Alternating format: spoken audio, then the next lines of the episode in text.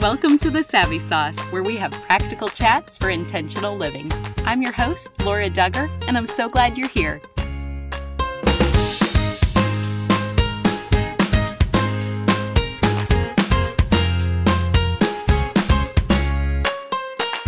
Thank you to an anonymous donor to Midwest Food Bank who paid the sponsorship fee in hopes of spreading awareness.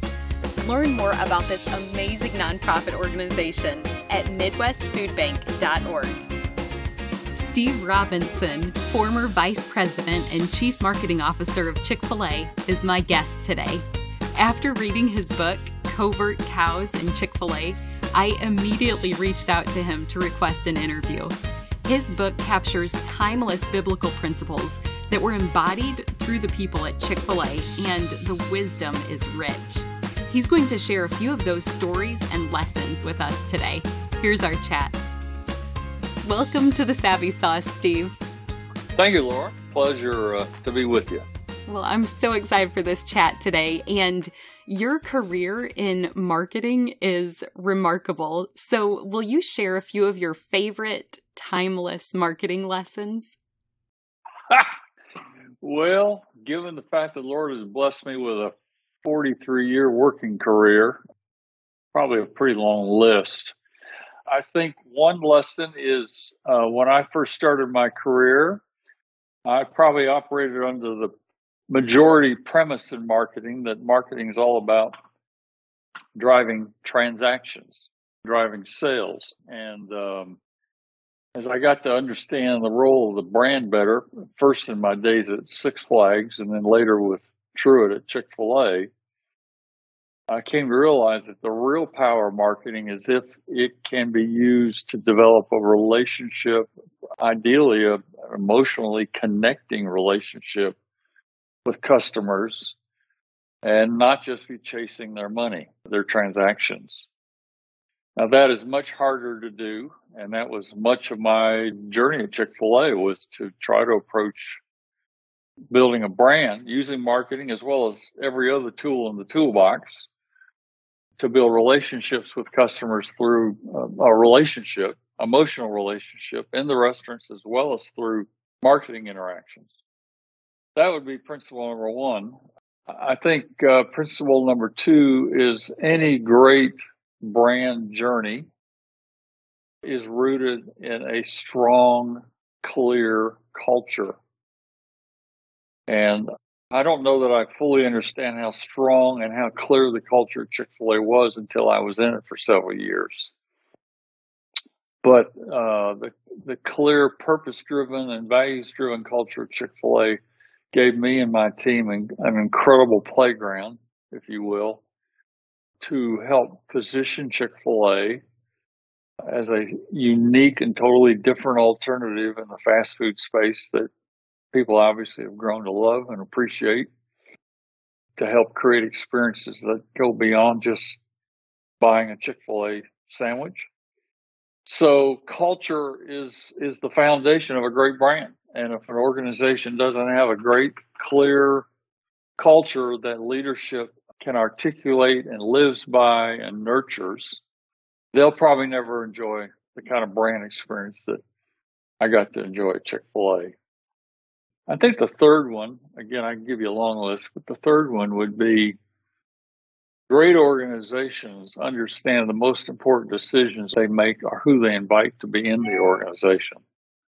I learned that literally beginning in the interview process with Truett Cathy. I did not fully appreciate it in my previous eight years with Texas Instruments and Six Flags, but as I spent time with Truett and Jimmy Collins, I came to realize that um, there was no question the most important decisions they made as they saw it was who they invited into the business. And Chick fil A really reflected Truett's attitude that we don't train culture, we hire it. And uh, I think most organizations are so focused on finding people of great competency and filling jobs they don't spend enough time to really get to know the person's values and their character and their ability to develop fellowship and be be a future leader in the business or or the ministry, whatever the case. So I think that that would be the the big one. Uh, who you invite is absolutely fundamental to who you're going to become. Those are so good. And I love how you bring up Truett Cathy, because you clearly had a very special relationship with him. I did. He was the founder of Chick fil A, but because we all learn and retain lessons through stories, will you share a few of your favorite stories from your time spent working at Chick fil A? Well, I think I'll start with one that, that involves Truett, and it was uh, early. It was my last interview uh, after almost five months of interviewing. It's my last interview with him, and I'm sitting in his office. It's December of 1980. I began interviewing with them in August of 1980. And I'm doing it stealth. I'm director of marketing for Six Flags over Georgia. I like my job. And uh, I looked at Truett and I said, Truett, you know, this is getting to be a little cumbersome. I really respect you. I like what you got going here. I think I could help you. But quite frankly, uh, it's hard to keep doing this undercover. What are you looking for in the ideal marketing candidate? And am I the guy? And there was this long pause, and Truett looked at me and put down his sandwich. We were having lunch together, and he says, I have absolutely no idea. All I know is whatever it is, I don't want to do it. And that answer caught me completely off guard. But he, he, he didn't stop there. He said, um, I'm trusting Jimmy and others to know whether Jimmy Collins, who was the COO, I'm just, I'm trusting Jimmy and others to know if you can do the work. I'm more interested in who you are. Uh, I want to know that we can trust each other, we can have fun together, and we could potentially entertain working together for the rest of our careers. Now, I found that very unusual. That that's not common thinking in the marketplace, even in the early '80s. And that's when he made the comment to me. He says, "The most important decision we, we make here is who we invite to join Chick Fil A." I, I tell you, that's at the top of my list because it was my really my first clue on how, how unique not only Truett was, but how unique the culture was. Because it reflected him, it reflected those kind of values and uh, I didn't I didn't fully understand all the implications of what he was saying to me in that interview. But about two weeks later, they did offer me the job. And I have to tell you that as the years progressed, I came to understand that what Truett meant was when he said, I don't know what you're going to do, but all I know is I don't want to do it. That was actually, even though it sounded cute, that was really a reflection of his desire to hire great people and then leave them alone, empower them. As he said, if I trust you, he did. I, I made mistakes. I talk about some in my book, but he trusted me. He trusted my team. I never had Truett call me to his office one time where he questioned anything we did, even though I had some humdingers. And so uh, as a result of that, I got to work in an environment that tolerated making mistakes. It was a healthy risk taking environment. And Truett was approaching the business like he said, I expect that you'll never go anywhere else. He approached the business with a long term horizon, which again is a very healthy thing if you're trying to build a brand and you're not just chasing short term results.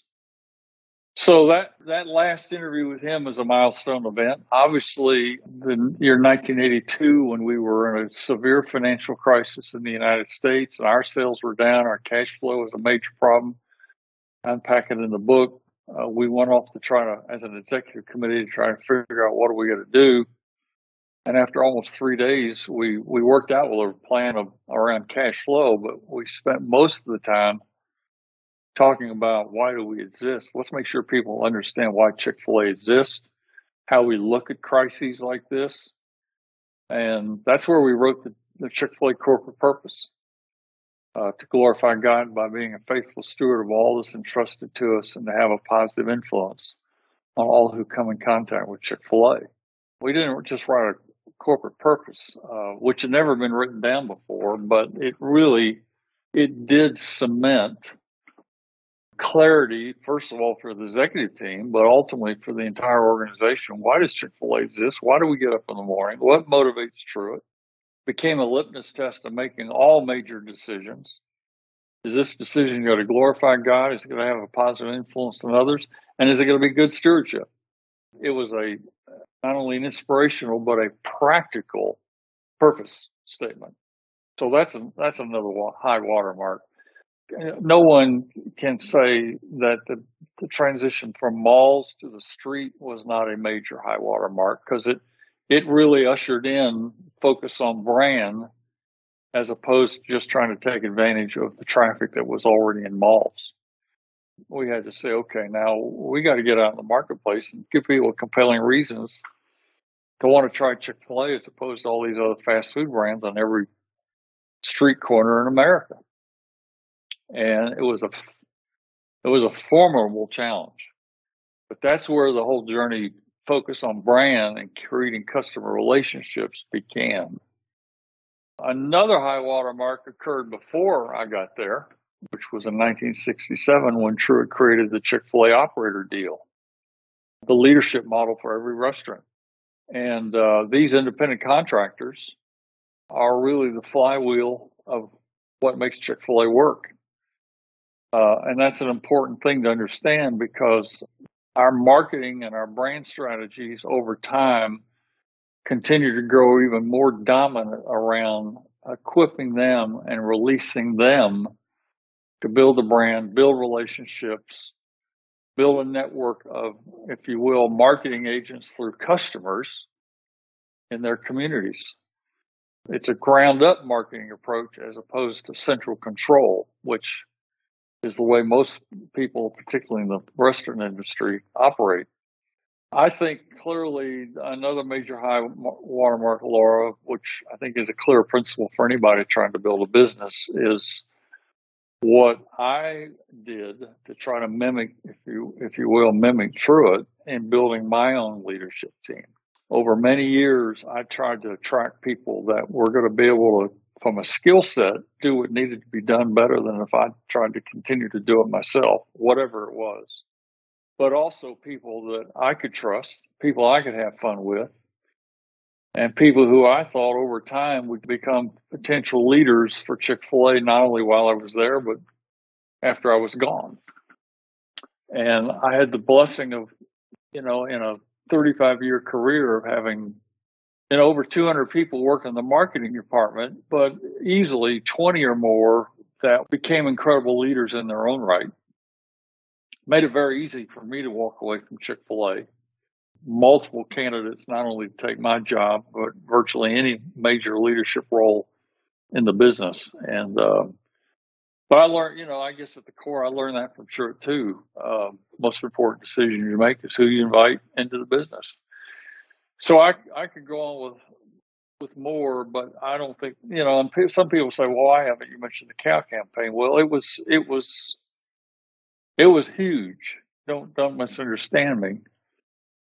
But uh, it operated. It, it helped to build the brand and create awareness of the brand, but it operated in the context of all those other things I already mentioned.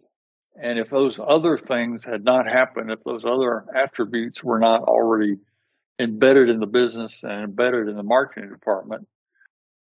Uh, I don't know that the cow campaign would have ever got off the ground. I mean, I'll never forget the first time uh, my team and I saw the creative, besides laughing our heads off, the immediate impression was this could not be more unlike other fast food advertising. And after we quit laughing and we kind of talked about it a little bit, we came to the conclusion, you know what? That's exactly who Chick fil A is.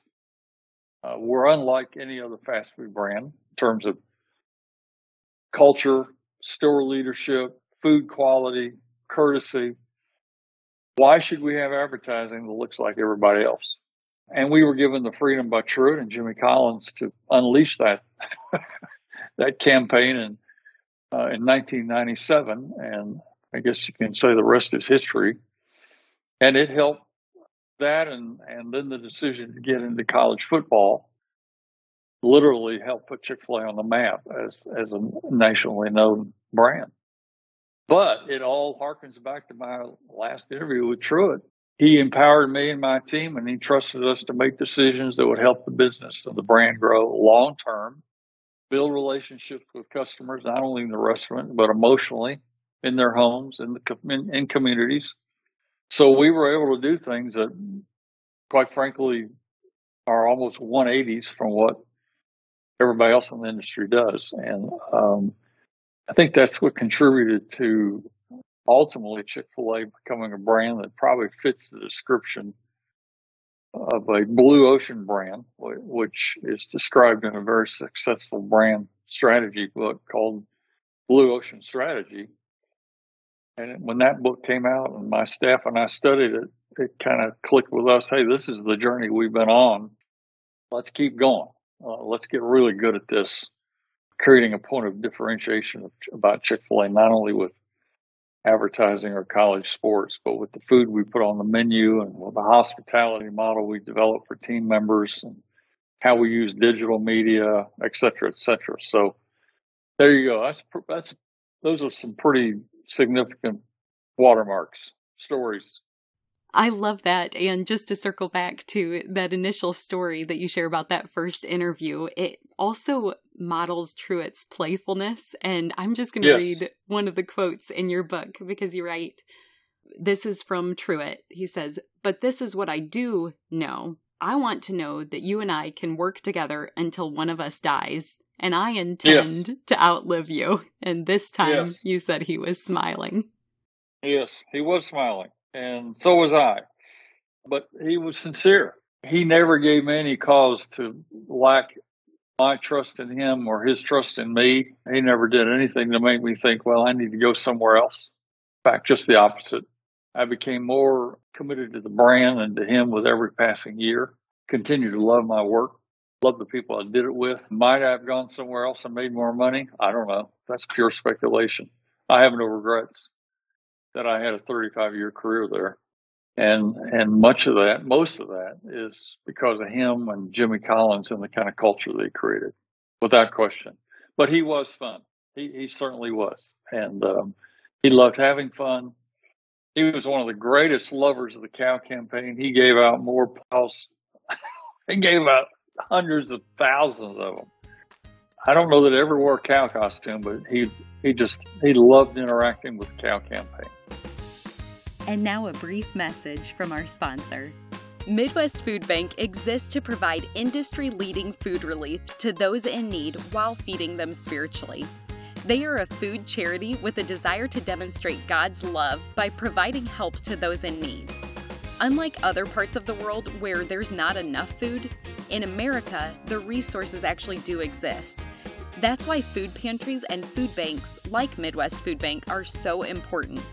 The goods that they deliver to their agency partners help to supplement the food supply for families and individuals across our country, aiding those whose resources are beyond stretched. Midwest Food Bank also supports people globally through their locations in Haiti and East Africa, which are some of the areas hardest hit by hunger arising from poverty. This ministry reaches millions of people every year, and thanks to the Lord's provision, 99% of every donation goes directly toward providing food to people in need. The remaining 1% of income is used for fundraising, costs of leadership, oversight, and other administrative expenses.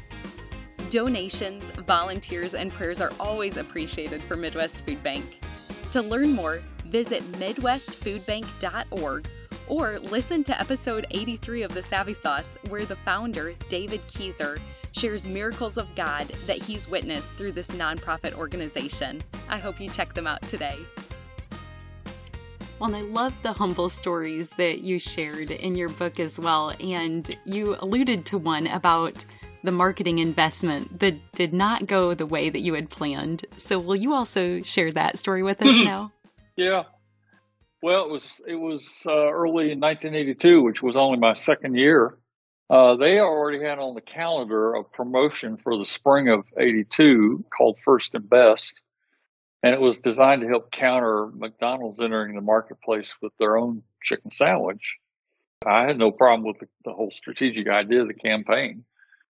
Uh, Chick fil A was first and still best, still is. But it was a coupon promotion using newspapers and direct mail and basically trying to bribe people to come to stores, and you got to remember they were all in malls back then. My role in it was rather than to question it, I just I piled on and beefed up the media plan and and it didn't really give cross my mind that it basically was just like all the other fast food brands, uh, just on steroids. And so the net result was it it not only performed well, it overperformed. It went over budget by two million dollars, and two million dollars back then was a lot of money on a business that was only doing about 120 million in sales, and it was going to hit the corporate P and L, and it was during that whole financial crisis. So, in addition to everything going on in the economy, here I am with a promotion that adds to the problem, and um, sure, it never came to me. And after three or four days after the promotion had, I knew this this is not good. it's a, it's out of control. It's all the restaurants and their kitchen staffs can do to try to keep up with what's going on in the stores. And I went to Jimmy Collins. I said, Jimmy, I need to apologize. I was too aggressive.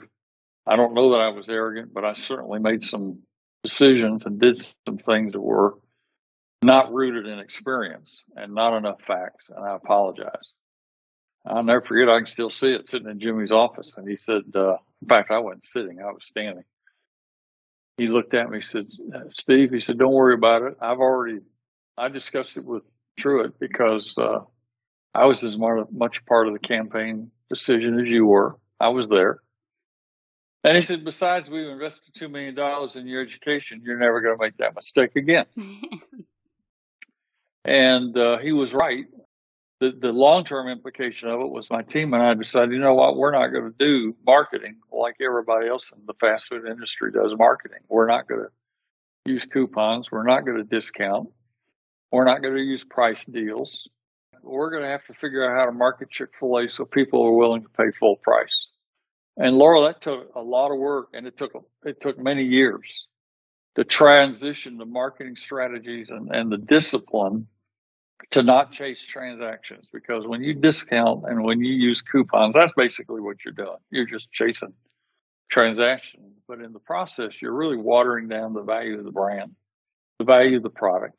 And um, if we hadn't done that, if that hadn't happened, uh, we may have eventually come to that conclusion, but I can assure you that mistake got us to that conclusion much quicker.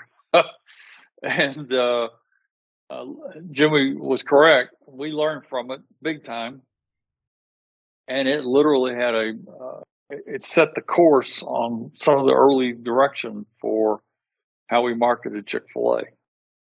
And by the way, Truett never did say anything to me about it. Uh, I volunteered to Jimmy. I said, "Should I go speak to Truett about it?" He said, "No, you don't need to do that." he said, I've already talked to him about it, but you don't need to do that. But Truett never said a thing to me about that $2 million mistake. Well, and it's incredible to hear those stories of how leadership handles things. Jeff Henderson has been a repeat guest on the Savvy Sauce, and he shares also humbly some mistakes that he made. And those are always relatable because we all make mistakes. But then, just like you, how that was truly an investment and an educational piece that really was used then going forward in the success of Chick fil A. And also, Chick fil A is founded on biblical principles.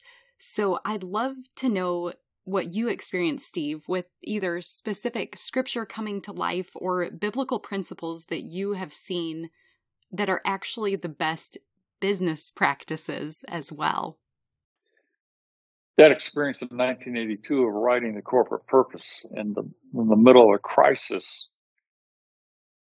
helped me understand that uh, Truett's attitude about the business was that Chick fil A, the sandwich, the business, the whole thing was a gift, trumped only by the, the gift of salvation through Christ. And, and that's the way he looked at it. And, and he had a responsibility to steward the gift as the purpose states in a way that will glorify God and positively influence others. Also, early on, I got exposed to the corporate P&L. I never forget the day. One of the first times I saw it, I was glancing through it, and I got down to the bottom of it, and I saw this line for charitable contributions, contributions and donations and scholarships. Did some quick math in my head, and I, said, you know what, this is this is roughly ten percent of pre-tax profit. It's true it was tithing the business. He never talked about it till the day he died. He never talked about it. Uh, he just did it. He tithed the business. And it wasn't long after that that I was introduced to a passage in Malachi, chapter 3, verses 8 through 14, where God is talking to Israel and telling them, Hey, you're robbing me. And they said, Well, how are we robbing you? He said, You're robbing me in tithes and offerings. And instead of coming down hard on him, he basically says, Listen, if you'll if you'll do this, if you'll honor me for your tithes and offerings, I'll bless you beyond your wildest imagination. Now, that's a contemporary summary, but that's what he said. And it's the only place in Scripture where God says, if you'll test me on something, the outcome is positive. So my point of telling you that story was the whole experience with the corporate P&L and learning the true tithe opened my eyes to tithing because quite frankly, I had tight fists. I resisted tithing. Dianne, it was one of the few things Dianne and I did not see eye to eye on. She wanted to tithe. And I decided, you know what? Good enough for Truett Cathy, particularly given what God tells us in Malachi. If I can trust God with my salvation, why can't I trust Him with my wallet? We, I, but we began the process of tithing and changed our life, changed my life, discovered what cheerful giving is all about. And um, so that's one. I think the other one is honor, dignity, and respect. When, you know, God in Genesis said he created men and women in his own image. And I don't know that we fully can grasp all that means, but uh, if we are made in God's image, I have a responsibility to respect, honor, offer dignity to anyone I encounter, anyone we deal with, no matter what their position in life being uh, raised in the South, that's a challenging perspective. It's a healthy one, but it's a challenging perspective. And that perspective, quite frankly, was a major motivation in developing the hospitality model for Chick fil A, which we ultimately called second mile service, based on Matthew 5:41, where Christ challenged his disciples to go a second mile when a Roman soldier said, I want you to carry my pack for a mile. Uh, we wanted a Chick fil A environment, not just in the home office, but in the restaurants, that offered that kind of respect to anyone who walked in the door, came through the drive through. And that is a daily, still is, thank goodness, praise God, it, it still is a daily objective of that business. And that clearly is a bigger deal than just making sure the sandwich is right. And Steve, for anyone who never got the chance to meet Truett Cathy, will you share just some of your personal observations about working with him for many decades? Yeah.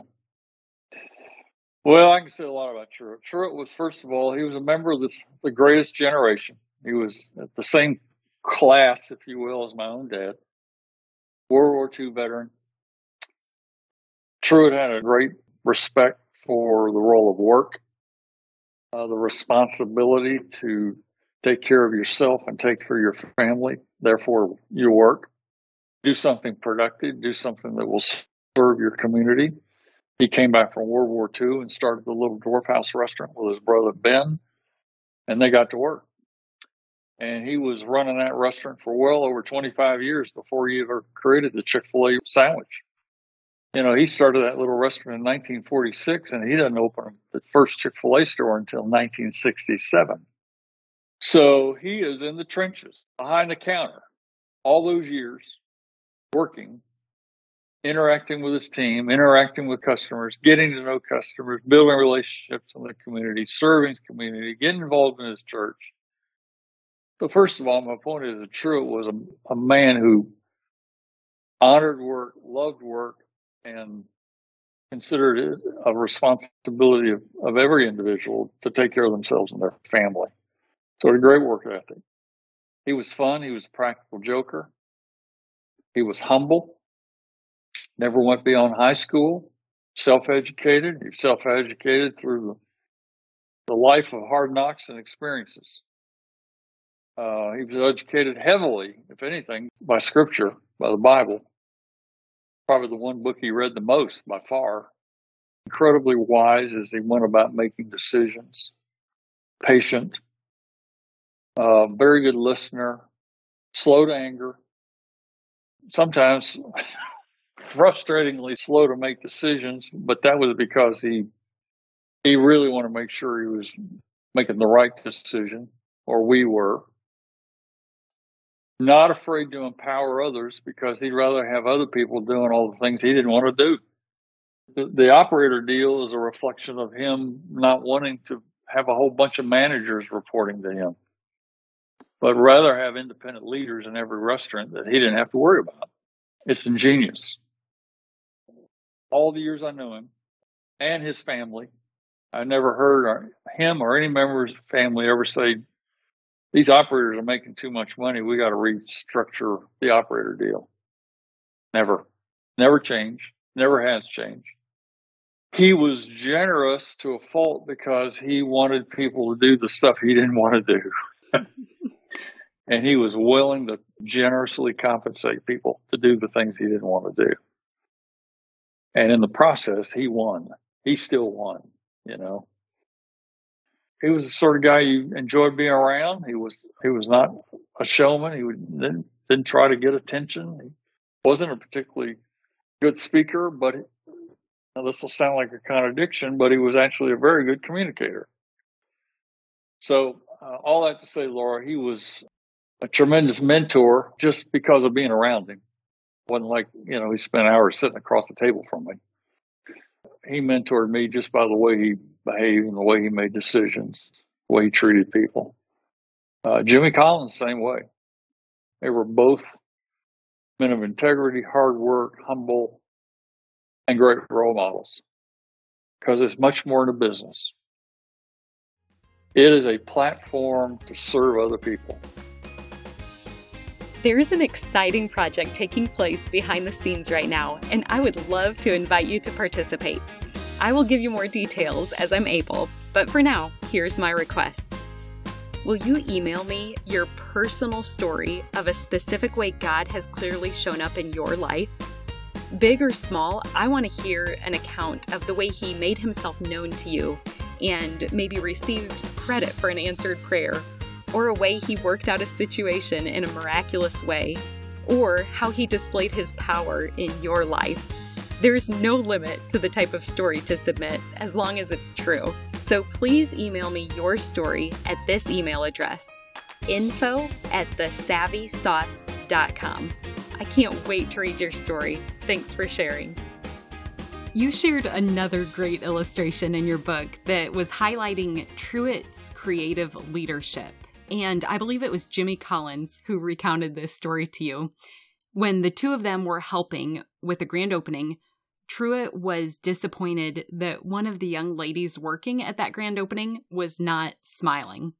So Jimmy offered to take care of the situation and proceeded to tell the woman that he noticed she wasn't smiling and he asked her to change that and make sure she started smiling. But a few minutes later, she still wasn't smiling. So then Truett decided to solve the problem himself in a very creative sort of way. So he approached the woman and kindly asked, Why is it that every time I look at you, you're smiling? And I'm sure we can all guess what happened next. His creative approach actually encouraged her to begin smiling and keep on smiling. Jimmy used to say he was not a position power leader, he was a personal power leader. And many of us learned that from him, and including Jimmy. Jimmy will be quick to tell you that he learned the difference between position power and personal power from being around Truett. And uh, that's all he was doing with that young lady was just using his own personality to, at the end of the day, get her to do what he, what he wanted her to do. But it wasn't through a directive. It was just through his own unique personality. And we all have those abilities. The real lesson in that that I learned, uh, not just from that story, but I learned with Chick-fil-A over time is that really good leaders uh, don't depend on what their title is. They get things done regardless of their position in the organization. And those are the people that ironically, at the end of the day, are the ones that ultimately move up in position because they've already proven they can get things done. And I'd also love to point out one other characteristic that you mention in the book where you talk about Truett's out of the box thinking. Quote, he reminded us Chick fil A is not a church or a ministry. He said, I'm not going to put scripture on packaging or on the bottom of cups. We're not going to put evangelical material in our restaurants. I want people to discover what we believe because of how we treat them. Jesus didn't say, I expect you to be a bullhorn. He said, I expect you to be salt. I expect you to be light. So, is there anything you'd like to say, Steve, to elaborate on that? I can't add much to that. That is a correct quote. I know it's a correct quote because I had multiple people proofread the book, including Jimmy Collins and members of the Cathy family. Yes, that that is correct. Truett wanted the the spiritual Christ-like impact of the business to flow through the people because of the interactions we have in the marketplace, not by the stuff people say or stuff pinned to the wall. That's exactly right.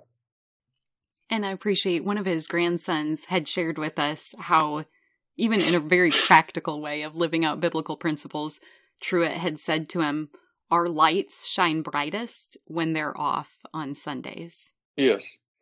You know, and quite frankly, I think Truett would tell you that that's not how he made the decision to be closed on Sunday. He made the decision to be closed on Sunday because he and Ben, his brother, opened the dwarf, what was called then the Dwarf Grill, and their first week, and they get to midnight, they get to Saturday night, and Truett says, "You know, Ben, I'm beat. I don't want to work Sunday. I don't want to ask our people to work Sunday. I don't want to ask our people to do something I'm not willing to do. Let's close tomorrow." That's the practical side of how they came to the conclusion we're just not going to operate on Sunday. Truett regularly said between the two of them, they decided if we can't make a living in six days, then we're in the wrong business. But I think what he learned over time was being closed on Sunday was a, a clear brand statement that there were some things within Chick fil A that were more important than profits. It proved, quite frankly, to also be a, I guess you could say, a catalyst to attract great team members who valued having Sunday off, who wanted time with their family, friends, or to worship, and give people a chance to rest physically and emotionally. And quite frankly, or even give the restaurant, the equipment, a chance to rest. And if there's things that need to be fixed, then you know the operator can tend to that. Maybe it's Sunday afternoon, get things you know prepared for the next day. But um, it clearly is a statement about what's important at Chick Fil A. But it just came out of the reality that Truett was tired and he didn't want to work on Sunday. well, in the same way that Truett was a neighbor by always being willing to share food, what are a few ways that you've witnessed Chick fil A operators responding to difficult situations in a neighborly manner by offering food? Oh my gosh. Unbelievable. Truett's generosity and his attitude about serving the community in which you're planted is totally contagious and embedded in the Chick fil A operator family. They understand it, they get it. I mean, there's story after story of, after story, natural disasters, snowstorms, hurricanes, operators feeding hundreds and thousands of people, emergency personnel, as well as customers in the community, people stranded out on highways, shelters where the people aren't able to get food into the shelters, Chick fil A finds a way to do it. These operators are serving thousands of people in their communities every year. Most of the time, nobody knows it.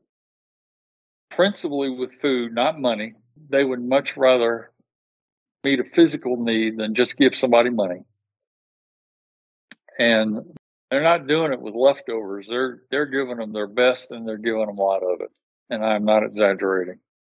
So I I hear these stories all the time, and I'm not surprised by it because, you know, going all the way back to when Truett created the operator concept, Laura, one of his motives was to have people in leadership in the restaurant who would behave the way he would if he was there. Well, that has far reaching implications. That implies a, a great due diligent focus on the kind of talent you attract and keep. It has implications about how you see your community as a place of service, not just a place to withdraw income from. So operators understand that. And they, it's just to be blunt, it's communicated clearly and repeatedly to them as they come through the interview process and they go through training as they go out and spend time with mentor operators before they ever get their own restaurant. They understand the role of serving the community uh, unselfishly uh, because that's what Truett Cathy would do. And I'll just share one example. There was this example has always stuck with me, but there was an elderly couple who was trapped in their home. And you write about this with the rising waters of Hurricane Harvey. And they couldn't get a hold of anyone when they called 911. So they said they tried the next best thing, which was their local Chick fil A. And the husband ordered two chicken burritos with extra egg and a boat. And sure enough, the Chick fil A team members right. were able to work it out to one of them had their husband go pick the couple up in a boat. It's just amazing to hear the examples That's of biblical yes, principles correct. lived out. yeah. Uh, another one that's one of my favorites is uh, Mark Meadows, who's an operator over in uh, Birmingham. This is a one of those sage stories, but it's true. They had a they had an ice storm over in Birmingham, and Highway 280 that ran out in front of his store was literally for miles a parking lot with cars that couldn't move. And I don't know how he did it, but he got team members into his restaurant. The store wasn't open. He got team members into his restaurant and they made hundreds and hundreds of meals and they went up and down 280 feeding people sitting in their cars because they're stranded. So yeah, that one is an example of just two people, and here's another one's an example of hundreds. But that that is pretty typical Chick Fil A operator. And Steve, your stories today have definitely helped us to fall more in love with Chick fil A. And one possible next step for someone listening could be to apply at their local Chick fil A or simply contact your local Chick fil A operator to see if there's a way to partner together. But beyond that, you write that you truly desire for people to always know their purpose and I think that your book is yes. a great starting place to help someone go through that journey. Well, thank you.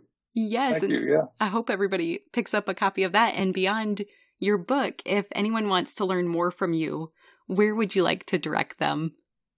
I would say, Laura, direct them to my website, which is srobinson.consulting.com. srobinson.consulting.com. I've got a lot besides information on my book. I have some podcasts posted there. I have some articles that I've written posted there. I reference some other great books that I recommend. So, yeah, I'd say go to my website. Thanks for asking. Yes, my pleasure. And I will be happy to link to that in the show notes of today's episode. And you may know that we're called the Savvy Sauce because savvy is synonymous with practical knowledge or discernment. And so, as mm-hmm. my final question mm-hmm. for you mm-hmm. today, what is your savvy sauce? um, well, I guess I could I could offer two or three. One of them would be Forrest Gump's mother, who said, "Stupid is as stupid does."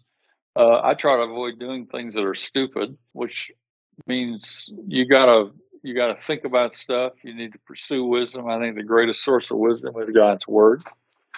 So um, I highly recommend people read read a proverb. There's 31 chapters. Read one every day.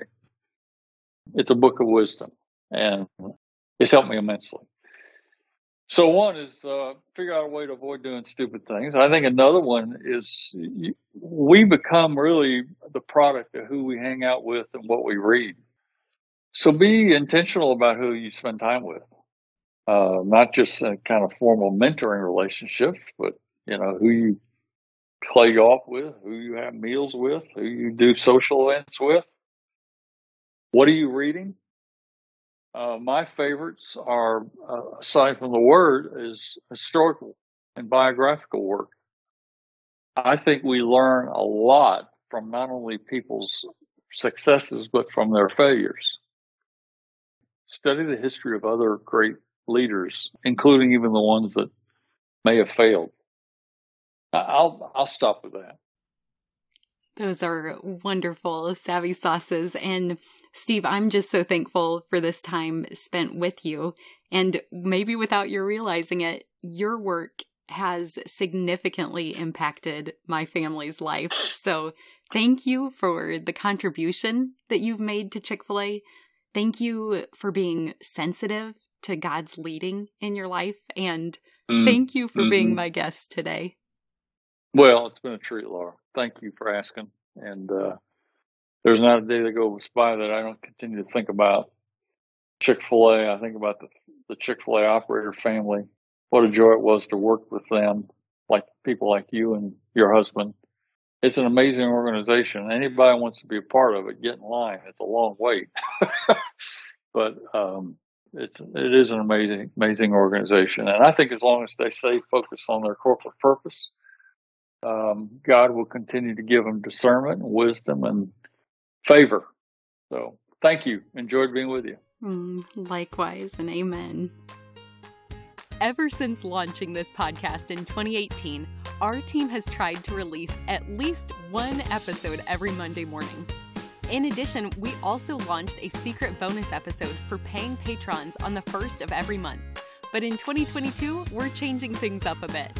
We will continue to release the bonus episode for paying patrons, but on those weeks, when it's the first of the month, that will be the only episode going live, which means next week, on Monday, there will not be a brand new episode available for the general public. If you've benefited from any messages on the Savvy Sauce, we would encourage you to support our work through joining Patreon.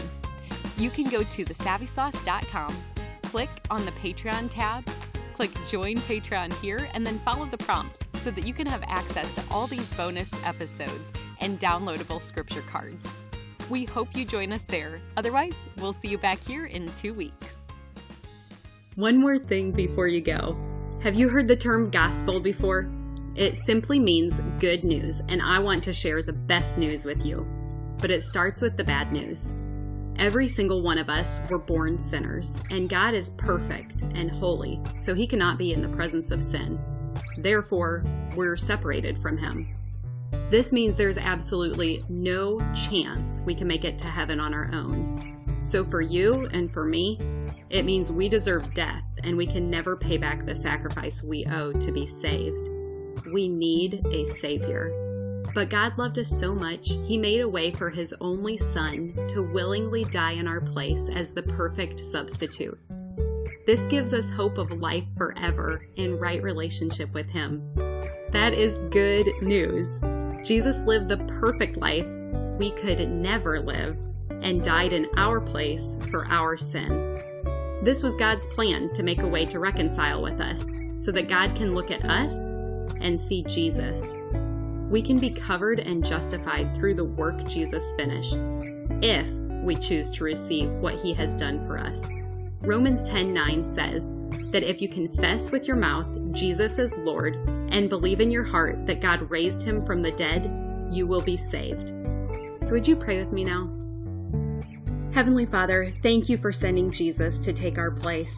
I pray someone today, right now, is touched and chooses to turn their life over to you. Will you clearly guide them and help them take their next step in faith to declare you as Lord of their life? We trust you to work and change the lives now for eternity. In Jesus' name we pray. Amen. If you prayed that prayer, you are declaring, Him for me, so me for Him. You get the opportunity to live your life for Him. At this podcast, we are called Savvy for a reason. We want to give you practical tools to implement the knowledge you have learned. So, you're ready to get started? First, tell someone. Say it out loud. Get a Bible. The first day I made this decision, my parents took me to Barnes & Noble to get the Quest NIV Bible, and I love it. Start by reading the book of John. Get connected locally, which basically means just tell someone who is part of the church in your community that you made a decision to follow Christ. I'm assuming they will be thrilled to talk with you about further steps. Such as going to church and getting connected to other believers to encourage you. We want to celebrate with you too, so feel free to leave a comment for us if you made a decision for Christ. We also have show notes included where you can read scripture that describes this process. Finally, be encouraged. Luke 15:10 says, "In the same way I tell you, there is rejoicing in the presence of the angels of God over one sinner who repents." The heavens are praising with you for your decision today. If you've already received this good news, I pray that you have someone else to share it with today. You are loved, and I look forward to meeting you here next time.